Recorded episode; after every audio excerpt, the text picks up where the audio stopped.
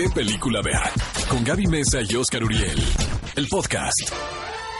Cinéfilos, estamos de regreso en ¿Qué película ver? Un programa de Cinépolis por ExaFM 104.9 y ha llegado el momento de contarles los estrenos, las nuevas películas que llegan a Cinépolis este fin de semana, comenzando con Amenaza en lo profundo y quien, bueno, después de nombrarse como actriz de la década, la señorita Kristen Stewart regresa con esta película, Oscar, que es más que nada un thriller de acción y con tintes de horror. Prácticamente es un grupo de investigadores eh, en las profundidades del océano que tienen que buscar sobrevivir porque la estación en la que estaban explota o se viene hacia abajo. El punto es que sucede una catástrofe. La verdad es que esta película está diseñada para todas aquellas personas que disfrutan de esas historias que desde el primer momento generan muchísima tensión, porque es muy claustrofóbica, los personajes van a estar constantemente luchando por sobrevivir, pero lo que es más particular de esta cinta es que hay un misterio que rodea al caos, que suscitó realmente este accidente, que es lo que como audiencia vamos a querer descubrir y que también tiene algunas referencias a películas como Cloverfield, por ejemplo, o Alien, porque eh, a pesar de que están los personajes situados en un espacio muy grande, como podría ser la ciudad de Nueva York o el espacio, pues aquí en la inmensidad del océano nunca habíamos sentido tanta claustrofobia. Así que está diseñada para aquellos que quieran ir a frustrarse un buen rato al cine. Y para los más pequeños también llega la nueva propuesta por parte de Anima Studio. Decide traer un poquito esta cinta basada en lo que últimamente ha sido un éxito, que son los superhéroes, con el título La Liga de los Cinco, que son cinco integrantes muy mexicanos o muy latinoamericanos, como una Catrina, un luchador, un emperador prehispánico, que van a unir sus fuerzas para enfrentar un mal que está acechando a los chilangos, hay que decir, a la Ciudad de México. Si ya han visto alguna de esas películas, saben que tiene un poquito como de acción, de humor y valores que seguramente a los más pequeños les van a gustar. Amigos, finalmente llega a la cartelera Un buen día en el vecindario, la película por la cual yo creo que el señor Tom Hanks va a obtener una nominación al Oscar porque interpreta nada más y nada menos que al icónico Mr. Rogers.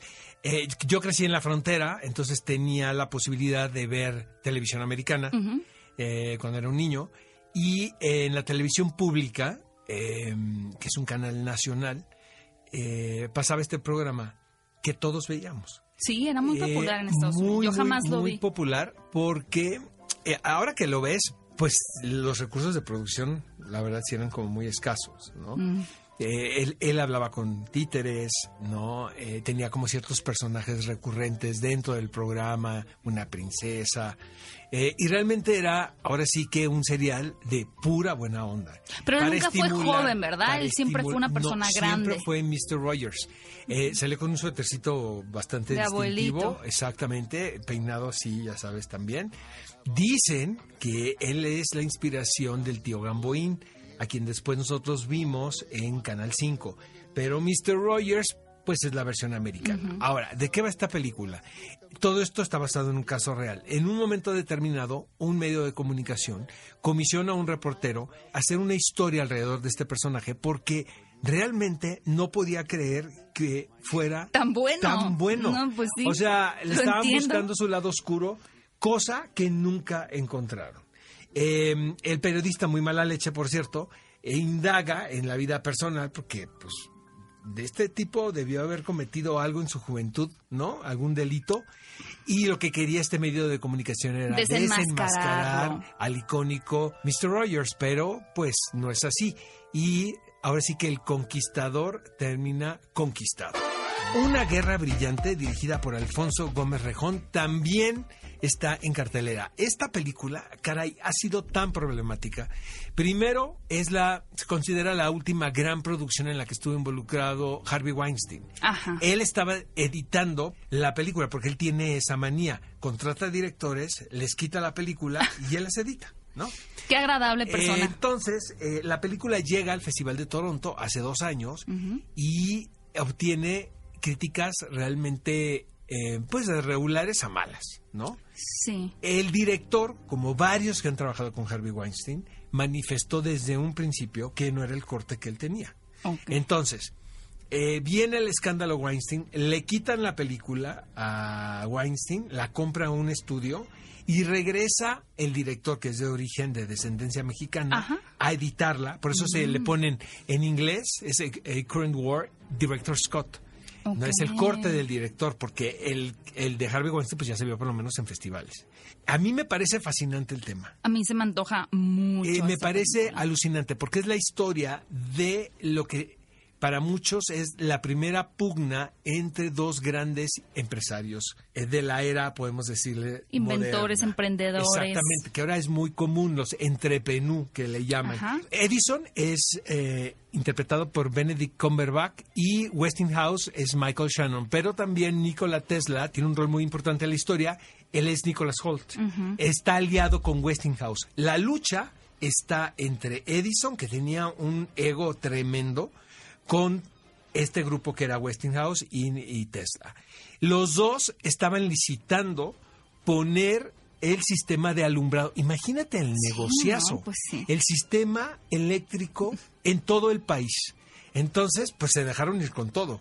Es así, ahora sí que, que, gane, que gane el mejor. Que gane el mejor. Que gane el, mejor. Entonces, eh, la película creo que es correcta, es muy entretenida y realmente corresponde a ese tipo de producciones donde la recreación histórica es impecable. Otro título que llega a Cinépolis este fin de semana es uno de Brian A. Miller, quien dirige 10 minutos para morir. Suena muy tétrico, de hecho yo creo que si ven el, título en, la cartelera al momento de estar comprando sus boletos van a pensar que es una cinta de horror, pero no, de hecho se trata de una película de acción protagonizada por Bruce Willis y de hecho este director, eh, Brian A. Miller, ya había trabajado con Stallone o con Will Smith, por lo cual podemos ver una preferencia hasta hacia este tipo de historias, en donde aquí particularmente lo que sucede y lo que it. Provoca el título de 10 minutos es que el personaje, estando en medio de un atraco, buscando llevarse una suma bastante sustanciosa de dinero,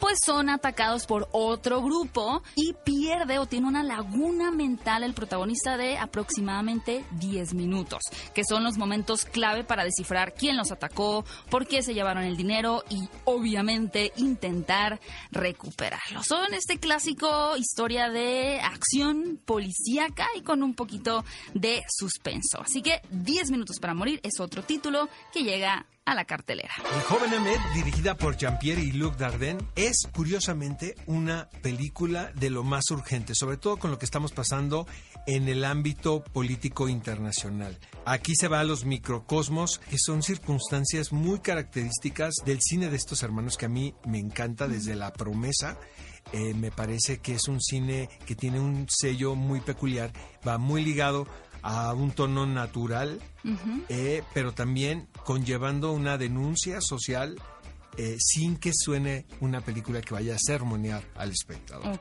La historia va alrededor de un adolescente, quien es belga, pero se encuentra en ese momento en la vida donde tiene que tomar la decisión de qué religión va a practicar, mm. porque él es musulmán eh, si va a continuar con la religión de la familia o va a empezar a ver como otras ofertas de eh, creencias y de maneras de vida que le sí, ofrece claro, porque está muy ligado, ¿no? Lo que crees con tu forma de actuar. Porque te voy a decir una cosa, son totalmente ortodoxos. Ah. El niño, porque la mamá si quiere eh, abrirle el camino al hijo para que vea otras opciones, pero es el niño realmente y quienes están alrededor de él los que buscan radicalizarlo. La película es como las cintas de los hermanos Dardenne, ponen a un personaje común y corriente en un dilema moral por demás interés. Increíble. Y finalmente llega también para que ustedes puedan disfrutar Perdida, que obviamente tendremos aquí en cabina a Paulina Dávila para que nos cuente todos los detalles, pero queremos aclarar como en el principio del programa que no es un remake de la película de Ben Affleck, es una película totalmente distinta, también es un thriller, que es algo muy peculiar en México. Nada Solo podemos decir Mm, hombre, mujer, mujer, desaparición, misterio.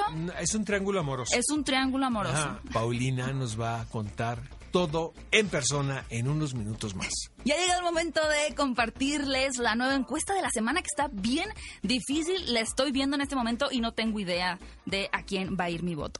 Ok, aquí les va para que vayan a votar a las redes de exa, arroba exafm. Para ti, ¿Cuál de estos actores con papeles icónicos nunca pudieron quitarse un personaje? Daniel Radcliffe como Harry Potter, Robert Pattinson como Edward Cullen, Elijah Wood como Frodo o Arnold Schwarzenegger como Terminator. yo ya tengo voto. Yo me voy por Frodo. ¿Sí? Pobre Elijah Wood. Forever Frodo. Forever Frodo. Es que si lo ves en la calle. Es Frodo. Es Frodo. Pues Le preguntas por los anillos. ¿Estás de acuerdo? Ajá. Yo voy a votar por Harry Potter. Claro. Y ahorita se me venía a la mente Johnny Depp, pero ese es tan Jack Sparrow ya que ni siquiera queremos votar porque es, es muy obvio ya, ¿no? Jack Sparrow. y creo que Pattinson también obviamente el personaje fue muy fuerte. bueno, pero ya con el faro ya se Pero el tipo ahora sí que eh, como gato boca arriba se ha defendido. Se ha defendido a costa de todo interpretando personajes muy distintos a Edward Cullen. De acuerdo. Y ha logrado tener ahora unas credenciales actorales a considerar. Vamos a ver cuáles son los resultados en el siguiente programa. Vayan a votar en este momento a las redes de EXA, arroba EXAFM. Ve a Cinépolis y utiliza el hashtag qué película ver. Escúchanos en vivo todos los sábados a las 10 de la mañana en EXA-FM 104.9.